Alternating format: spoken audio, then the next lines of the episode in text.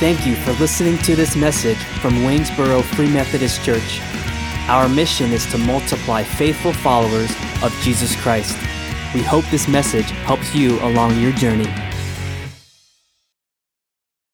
Have your Bibles, go ahead and grab them and, and, open them to Colossians chapter 2. If you didn't bring one, there is a Bible in the seat back right in front of you.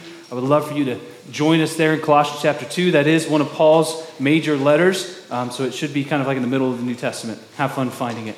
Um, we just, uh, two weeks ago, closed out, closed out a six, pretty six month sermon series, a six month, two part sermon series on spiritual transformation and mission. And both of those were designed as kind of like vision for the church, like where, where we want to see the church grow and go, right? It was good, but uh, today is going to be different. Today is actually the first sermon in a long time that I'm just preaching from personal conviction. I was like, all right, Lord, what do we need? What do we like? Let's just go there, right? So, uh, this isn't just about vision for the church. We're going to dive right into a, a quick three week sermon series called. Can I get a drum roll? Do you guys do that here? You do drum roll? Huh? It's called Sin.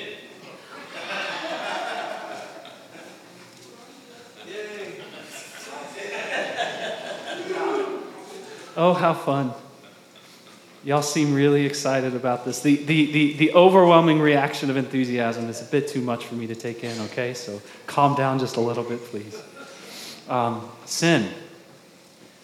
So let me talk to you about what's going to, the, the next three weeks are going to look like. Uh, today is called canceled sin.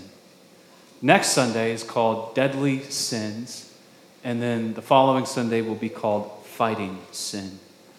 And I, and I uh, like you, asked the question uh, why this after a sermon series on growth and on mission? Why sin after transformation and missional living?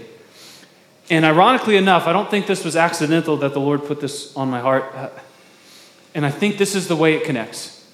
It's very obvious, actually. There is a way that our sin can both stunt our growth into the image of Christ and render us ineffective for the mission of Christ. Are you swallowing that pill with me? Let me make sure. I'm going to repeat that again. There is a way that our sin will stunt our growth in Christ and render us ineffective in our mission for Christ. I don't know if I need to spend much time arguing that, but if I were drunk, caught in a basement, I wouldn't be able to live on mission for Christ, would I? Or if I were sleeping around with so and so for too many, would I, would, I, would I be actually participating in God's mission? Absolutely not. There's a way that our sin can stunt our growth and render us ineffective as believers. I mean, even as Christians, right? Like, I'm not, I'm not saying that this is, oh, this is those non believers, right? They won't grow in Christ. They're not even in Christ. It's only us, right? We're in Christ. Even, even as believers, even though you and I are covered by the grace of God, even though God's unconditional love is invincible to our sin, sin will still grunt, stunt our growth and render us ineffective. So, like, like, like, we just all have to. I, I hope we can agree on this. I don't know. If, I hope you know yourself well enough to be able to agree. We still sin. We, oh, yeah, we still, we still sin, right? I still sin. I've been walking with Jesus for over half of my life. And I've been experiencing his grace again and again, and yet I still find within me this thing called sin. As his grace means that we don't have to fear him because of our sin, right? His grace means that we don't have to fear what he does to sin. No, he condemns sin, but but I don't want to sin not because of what I fear might God might do to me. Let me, let me make sure you're saying that. I I don't fear what God might do to me when I sin. I don't want to sin because I fear what God may refuse to do in and through me because of my sin. Because I, I, I believe it is vastly important for us to go right here to sin and talk about sin for a little bit, for as much as our uncomfortableness can probably handle. Because uh, right after talking about mission and growth, sin is going to be the only thing that ultimately hinders both of those. Right? Think about it. What do you think Jesus meant when he said the gates of hell will not prevail? That's talking about us on mission, plundering those things in the darkness and bringing them into the light for the kingdom of God. The, the gates of hell cannot hold us back. We're going to plunder Satan's stuff and bring it into God again. So mission won't, it, it only, Satan's not going to hinder our mission. Satan's not going to hinder our growth unless we allow him to. Death, think about death, right? That principality and power, whatever that is. Death often serves the mission of God and helps people grow in their image with Christ. Guys, the only thing really now that can hinder our growth and render us ineffective for the mission of God is the sin that still lurks within us. So that's why we go here.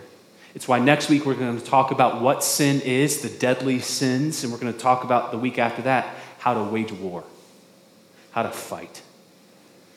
But today, today I've just got good for news, good news for you, brothers and sisters. Just good news. Today is all about salvation. Today is all about God's rescue. Today is canceled sin. And here's the premise that we're going to be uh, ultimately getting to after we study God's word. It says this God cancels the sin, not the sinner. Can we repeat that together? One, two, three. God cancels the sin, not the sinner. That's huge. So you should be in Colossians 2 by now. Let me give you some context while uh, we're there, just so we're not jumping in at a random spot, not knowing what's going on. Guys, we're two chapters in into Paul's letter to the church in Colossae, and so far, there's only been two commands. One of them is walk, uh, walk with Jesus, walk in Christ Jesus. And the other command is don't let anyone take you captive to, uh, by human philosophy and empty deceit. Only two commands in two chapters. Everything else is talking about how, how so grateful Paul is for the church in Colossae, talks about how he prays for the church. And then there's this massive, beautiful hymn about the supremacy and magnificence of the person of Jesus Christ, about his character and his nature. We talked about that. We studied that uh, several weeks ago.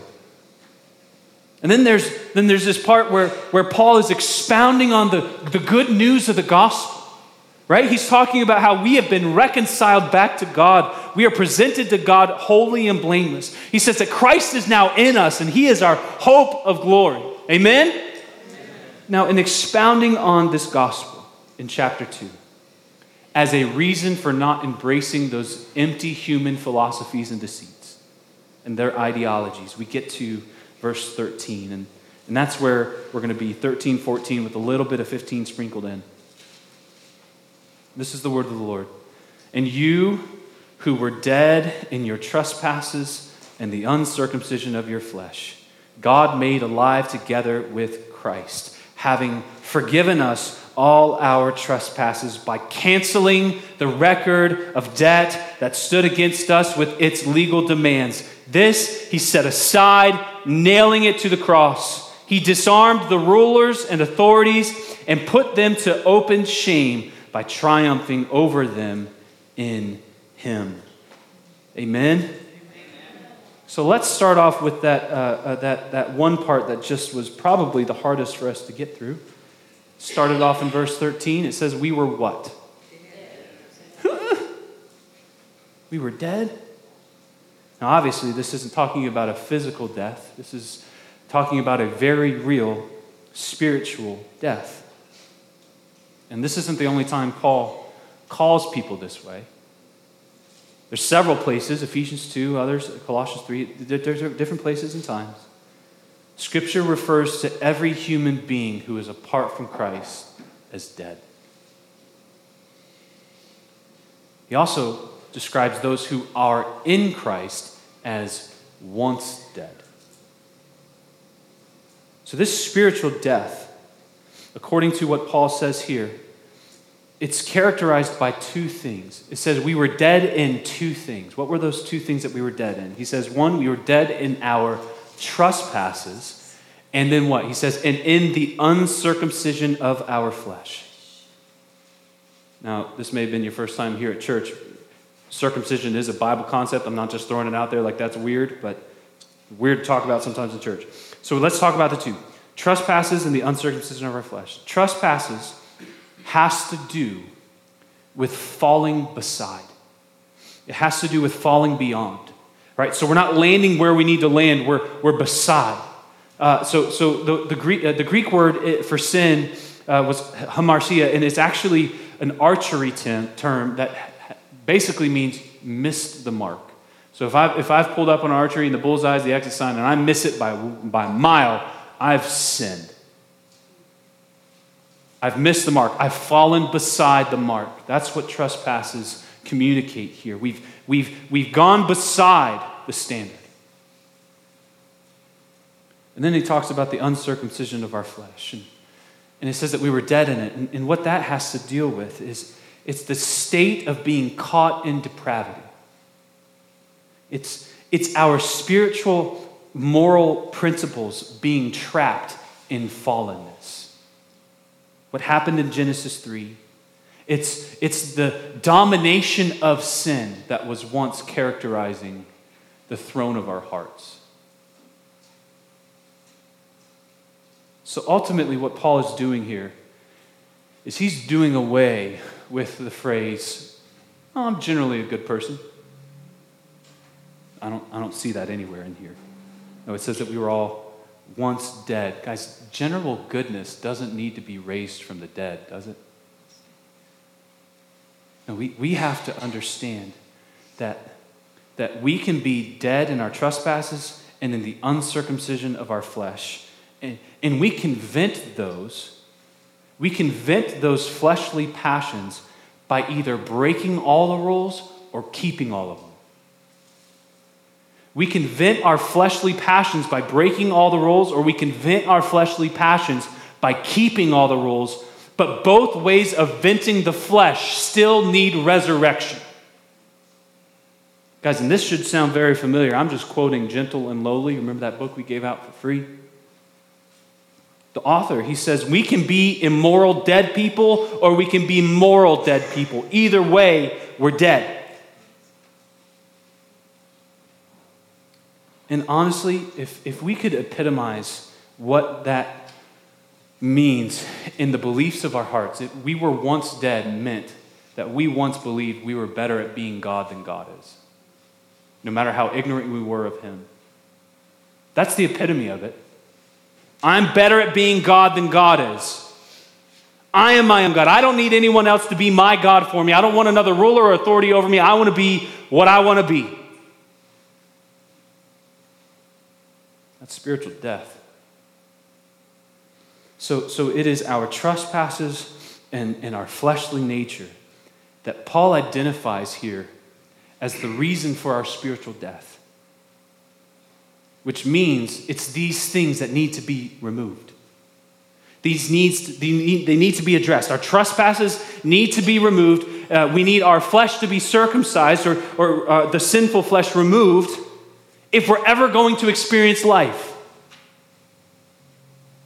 And one of the things we see is that's exactly what God does. That's what he did. It says, while we were dead. That's actually the connotation here. It says, when, uh, you, were once dead in your trespasses and sins. He's saying that while we were in that state, while we were dead, while we were in our trespasses and in our flesh, verse 13, God made us alive together with Christ. He rose us from the dead. Guys, this is literally saying that the mercy of God reaches down into the grave of our sin and depravity, not only of those obviously bad people, but also those fraudulently good ones. He reaches down into their grave and he, and he pulls them out, those who are in desperate need of resurrection, and he raises them up in Jesus. How did he do this? You remember, he had to address both the, the, the trespasses and the uncircumcision of our flesh. And the passage right before this talks about how he circumcised our flesh, right? So, so that's something you can go study on your own. But we're, we're going to press forward into this text because he's addressing the trespasses. He made us alive together with Christ, the latter part of 13, having forgiven us all our trespasses. Having forgiven them. Guys, the, the, the, the, word for forgiven here is actually, it has the Greek word rooted charis, which is, you Greek people know what? It's grace. It's grace. Forgiven has this element of grace to it. It means to freely give generously. And what's being issued? Pardon, forgiveness. In some cases, this Greek word was also used to, to, to mean to cancel a debt. Right? So, so we can see examples of, of this word forgiven in Luke 7 21. When Jesus gave sight to a blind man, he granted it to him freely of his own will. We see it later in chapter 7 when Jesus is telling the parable of a moneylender who, who it says canceled the debt of the two who owed him money. Forgiven, graciously given. Guys, forgiveness is both a generous giving of good gifts and a canceling of the debt owed. It says here, God forgave us our trespasses. And, and just so we're all on the same page here, uh, did he just forgive a few of them? Did, he only say, Oh, I'm only forgiving those that you know of? Oh, no, no, actually, did, did it say that he's only forgiving those uh, that we committed before we came to Christ? Did it say that? No. No, he says, How many? All. All our trespasses. Every one of them, past, present, and future. All the ways that we have, are, and will fall short and miss the mark and trespass, every one of them fully, freely, forever forgiven. All sin we've already committed. And all sin that we have yet to commit, covered by the blood of the Lamb, atoned for, pardoned by Christ. This is, this is why we don't have to pay penance, as some out there might believe. We make no payment for our sin. Nothing we offer is good enough. God's pardon is already ours because of his Son. His pardon stands over all of our sin. How? How did, how did he forgive us our sin? Did, did, did he just say the word and all of a sudden it was just no more? Uh, did, did, did he like just start forgetting that we were wrongdoers? Oh, is that really your... No. Look at verse, the end of 13 going into 14. It says, having forgiven us all our trespasses. How? By canceling the record of debt that stood against us with its legal demands. This he set aside, nailing it to the cross. So I'm preaching from the ESV translation which translates the verb elaxephio uh, as canceled. Your translations might say erased or, or blotted out. This word was used in the Septuagint, which is the Old Testament Greek, uh, for that, that verse in chapter 7 when it says that God wiped out every living thing that was on the face of the ground. And it's also the same word used in Revelation 21 when it says, God will wipe away every tear from our eye. As the image here of this word canceling is the act of like smoothing a surface of a wax writing tablet for reuse. It's literally where we get our English expression wipe the slates clean. And in this case, he's wiping something out specific. He's canceling something specific here a record of debt. Cheirographon. It was, it was used specifically for debt certificates written out by the hand of the debtor. So, for example, let's say I needed to borrow some money from my sister here, Yvette, right? And, uh, and I borrowed some money and, and, and I wrote out what we call what? IOU, right? Now, does an IOU really stand up in court? Not necessarily. But back in the day, these certificates of debt, these records of debt that I wrote saying, hey, I owe Yvette such and such amount of money, they had their place in court. They were legal. They could stand up. They had obligations with them. That's why Paul says, uh, with all of its legal demands, which is the, actually the Greek word dogma. In other words, there's this certificate of debt, this record of debt, and every sin acts as a transaction. And it creates a debt against the covenant that we agreed to with God. Now, I do want to take a minute to just get us all on the same level in this.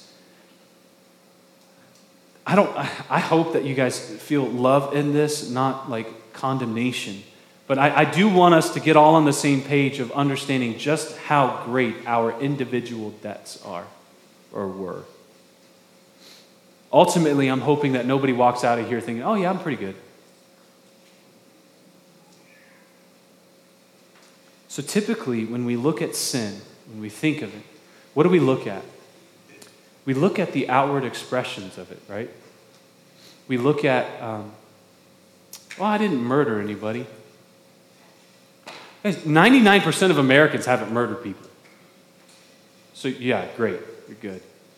Well, I haven't slept with so and so. Okay.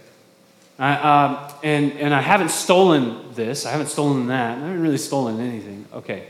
So, what we do is we put sin on the outward, on the outside. And that's what we gauge our goodness at. Guys, the Pharisees did the same thing and they stood condemned before a holy God. In, in Jesus' Sermon on the Mount, he does something. He says it it, specifically about two concepts, but he's describing the whole nature of the law. He says, You have heard it said to our ancestors that do not murder. Okay. But I tell you, everyone who is angry with his brother or sister will be subject to judgment. Or he, he also says, You have heard it said, Do not commit adultery. But I say unto you, everyone who looks at another lustfully has already committed adultery with him or her in his heart. So, this means that the law is designed to take into account not just simply what's expressed visibly, but what's going on internally. What's going on in our hearts. The goodness there or the lack of it. So, our record of debt that Paul's referring to here is taking into account my heart, not just our external behavior. So, so if I were to, like, for some reason, let's say the technology, uh, you guys see what's coming out with Facebook, like the metaverse thing, right? What if they got the technology to be able to record your life 24 7? And not only like see what's on the outside, but as subcaptioning, be able to, to, to, to do those little asterisk things and say, feeling really angry, like as a subcaption, or, or thinking this in their thoughts. Like, what if we had the technology to do that? And then we got a video of you this past week with all of that entailed and just plastered it up on the screen and say, hey, everybody, watch. Would you squirm? I know I'd be terrified. Because I know, at least in a little bit, of what's going on in my own heart sometimes. And it terrifies me. If if it could capture every envious thought, every gossipy word, every lazy intention, every selfish desire, every lustful memory, guys, all of that you wrote out on your certificate of debt. You may not have realized. It all counts. It all counts as debt recorded on this record, and we've written it with our own hands. And this record of debt is crying out for payment. With all of its legal demands, it's crying out for payment. It has the legal weight to condemn us. Which is why Paul says it stood against us, it was opposed to us, it was crying out for us to pay a debt that we never really could. And yet, God has a better word here cancel Wipe the slate clean. The debt is gone. How? Look at verse 14. He says, This record of debt he set aside. The word set aside literally means he took away or he took up. You remember, you know how if you go out to a restaurant and maybe even when you were dating, right? You were dating and you were playing that game of who pays the bill at the end. Is it the girl or the boy? You're like, no, no, I'll pay it. No, I'll pay it. No. Well, let's say you're in that restaurant and the bill comes and you pull out your wallet, you can't pay it at all. You got no cent to your name, and that debt is huge. Some stranger comes in, he sets it aside. He takes it up and says, I'll cover this. Look at verse 14. This he set aside, nailing it to the cross. So when, when Romans hung a condemned criminal on a cross as punishment for crime, you know this, they would always affix what was called a titulus above the condemned criminal. I'm not talking about a golf club or a golf ball, you golf junkies. A titulus listed uh, uh, uh, the capital crimes that had been committed by the individual, indicating why the person had been crucified, explaining why they deserved to hang there, why they were paying the debt the offense described So we know what Jesus' title is read. What did it say? What did it say? King of the Jews. King of the Jews. Which meant that they were crucifying Jesus because he was treasonously claiming an authority that, in their view, properly belonged to their Caesar. No, Caesar's king of the Jews, not this man. But what Paul is saying here is that God took our record of debt our titulus of the charges listing all of our wrongdoing, everything that showed why we deserve to stand condemned. And he took our charges and he nailed them to his son's cross. God, God charged his own son with our trespasses on the cross. Because what, what you and I were legally obligated to pay and couldn't, the Father, Son, and Spirit willfully, joyfully paid in full through Jesus' death on the cross. Our record of debt wiped clean. Jesus condemned in our place. And in this way, God's perfect justice and mercy combine to devise a way to uphold the law as a good standard, a divine standard, and yet pardon the sinner, the transgressor. God condemned sin in Jesus, and he set the believer free from his debt fully, freely, and forever. Just canceled it. Guys, I'm, I'm just going to be honest with you. It, it, it would be an unfortunate thing for the results of a political election that happened earlier this week to get more of an resp- emotional response in our hearts than the fact that our debt has been paid before holy God. As God took the record of all of our sin, all of our sexual failures, all of our wanderings off into pride and our selfishness, all of our broken habits and our gluttony. He took all of our outbursts of rage, which this is not one, by the way, and He took all of our hidden anger. He took all of our malice, all of our drunkenness, all of our addictions, and every form of idolatry, everything that made us a debtor. And instead of holding them up in front of our faces and saying, hey, this is why you deserve to stand condemned, no, He took them away from us and He put them on the cross of His own Son. And we no longer bear them. Yes, hallelujah. God put all of those charges on his own son. He nailed him to the cross for it as a payment. and poured out all of his wrath on his son so that so that people like you and me could just be forgiven so that we could go free our debt canceled our trespasses forgiven guys this this is what lies at the very heart of our reconciliation back to our holy father in heaven and, and the amazing thing is that this isn't limited to certain gender or a certain ethnic group. It's not limited to a certain economic status. It's not limited, uh, or, or it doesn't exclude those who have a certain kind of past. This is available for everyone. This is for both the obviously bad and the fraudulently good. Come and receive Jesus. Guys, we, we sing the hymn, Oh, for a thousand tongues to sing. I don't know if I can get it out right now. Charles Wesley wrote it. That verse, he says, it says this He breaks the power of canceled sin. He sets the prisoner free. Sing it with me, please. His blood can make the foulest clean. His blood availed for me. Amen? Amen. He breaks the power of canceled sin. Our sin is canceled. And so, what, what I'm about to say, and I, I, recognize the time, some things have gone much longer than expected, but what I'm about to say starts out with a, a phenomenon that's going on out in our culture around us. And, and then it's gonna, I'm, I'm to try to bring it in very personally for us individually. What I'm about to say isn't meant to comment on anything politically happening. It's not meant to comment on whether it's right or it's wrong. So hear me out when I say this. But it has to do with what sociologists and researchers describe as cancel culture. No matter what side of the aisle you fall on, it is a legitimate thing. Okay? It's happening.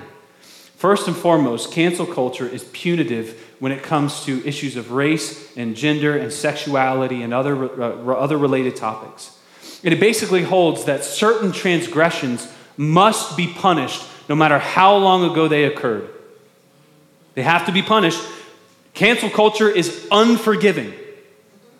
It's, it's unforgiving. So, so, so what happens when it enacts its justice? The, the individual himself or herself gets canceled. That's the verb that's being used. But basically, it means that they're erased from any prominent public platform or career, bullied into society's margins, capable or, or, or incapable of being forgiven for what they've done. So, uh, uh, for example, an Alabama governor was called to resign because she wore blackface in a college skit 52 years ago. Again, I'm not trying to comment on whether it's right or wrong. I'm just noting the fact. a trustee at a Gettysburg College was forced out for wearing a fake Nazi uniform to a Hogan's Heroes themed costume party in 1980 when he was a college student, even though he already profusely apologized and never did anything else showing any kind of racist tendencies in his heart. In other words, in other words, cancel culture, what's happening out in the world right now, in our society, is the belief that you are no better than your worst moment. No matter how young you were when you transgressed, or even if it's just an isolated event, basically, the culture around us is shouting, you are your worst failures. As this, this, is, this is the air around us right now. This is the air that people around us in the world are breathing in right now. But is this the air that we breathe? Absolutely not. This is not our gospel. Our gospel, according to this passage, says that for those who are in Christ, God cancels their sin, not them. God cancels the sin, not the sinner. God has made a way so that those who trust alone in Jesus aren't their worst failures, that their lives aren't defined by their biggest mistakes in wandering off. No, their worst failures are actually taken away from them and condemned in Jesus. Romans 8 3 says, By sending his own son in the likeness of sinful flesh and for sin, he condemned sin in the flesh. In other words, as believers, we don't get condemned. We don't get canceled. We get forgiven. We get raised to walk in new life. As even as believers, even though we have will and continue will to, struggle with sin, guys, there will never come a day when, when God has said, All right, enough. I'm done with you. There will never be a day when God decides, Oh, I'm going to wipe you out. Guys, we, there, can, there can be a place where believers go, and it's not healthy. But it's, it's into this place where you kind of just believe that God's begrudgingly tolerating you. He's just kind of holding out, but he's, he's kind of staying with you for a little bit, but it annoys him. Right? And we, we can get in that place because we see the sin that we're continually going back to. Guys, there, there may be a time when you start getting really mad at yourself because, you, I don't know, you, you, you keep looking at porn or you're too easily angry at the people that you want to really love well or, or whatever shortcoming you see in yourself. You may be mad at yourself. You may wander off into hating yourself because you went and did that sinful thing that you said and swore to God that you would never do again. Guys, if, if, if we as a gospel people find a way to exclude those obviously bad people or those fraudulently good ones, if we find a way where someone's sin has done enough where we just cast them out and cast them aside and say they're, they're irrelevant, they're not a part of our body, they're not a part of our lives anymore, if we find a way where we get there, then what we're doing is the equivalent of hating the person who has cancer in them and not hating the cancer in the person. You understand how different that is? Cancer is the infection, the person is the image bearer of God, no matter how cancerous they may be. God cancels the cancer within us. He cancels the sin within us. In other words, as we relate to one another, your sin, whether it's against me or against others, ought not limit me in my love for you and in my affection and my drawing near to you. If it does, then I am, I am excluding you because of your sin. No, no, no. We aren't our sin. We aren't our failures in Christ anymore.